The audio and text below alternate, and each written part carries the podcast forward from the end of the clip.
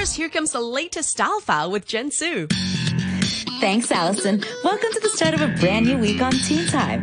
In this week's Style File, we look at how to beat the heat and tips for wearing a face mask in the thick of summer. You're on Style File. Let's get it going. Hey there, I'm Jen Sue, chatting with you from the beaches of Cape May, New Jersey, where we're still under a state mandate to wear masks in public, and that also includes the beach. But let's be honest, wearing a mask with all the sand, sea, and swimming is no easy task. So how do we prioritize safety and comfort while having fun in the sun? With temperatures rising to 35 degrees Celsius, but safety precautions and mask wearing likely the norm for the foreseeable future, learning how to comfortably wear a mask when out and about in the heat of summer is a must. The best fabric recommended by the CDC is 100% cotton.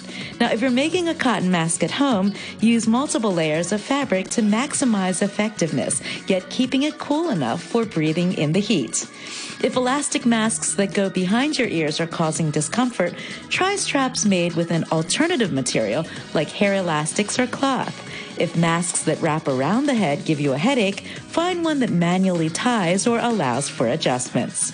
Cloth masks should be washed after every use, and if they get wet with sweat or anything from your hands, they need to be changed as soon as possible, so you should have a few on hand. When you take off your mask, try to take off your mask by the straps at the ears and place the mask on a paper towel face down and place another paper towel on top. Another problem with face masks during the summer, especially combined with wearing sunscreen and sweat, is that masks can cause skin irritation and acne. Try to avoid spending long amounts of time outside in the middle of the day, which also protects you from UV exposure.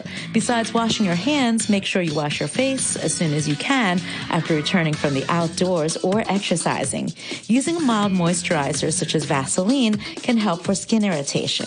Acne treatments and moisturizing clay masks while trying to de-stress can also help to treat those breakouts. Finally, take a lot of breaks. It's good for you.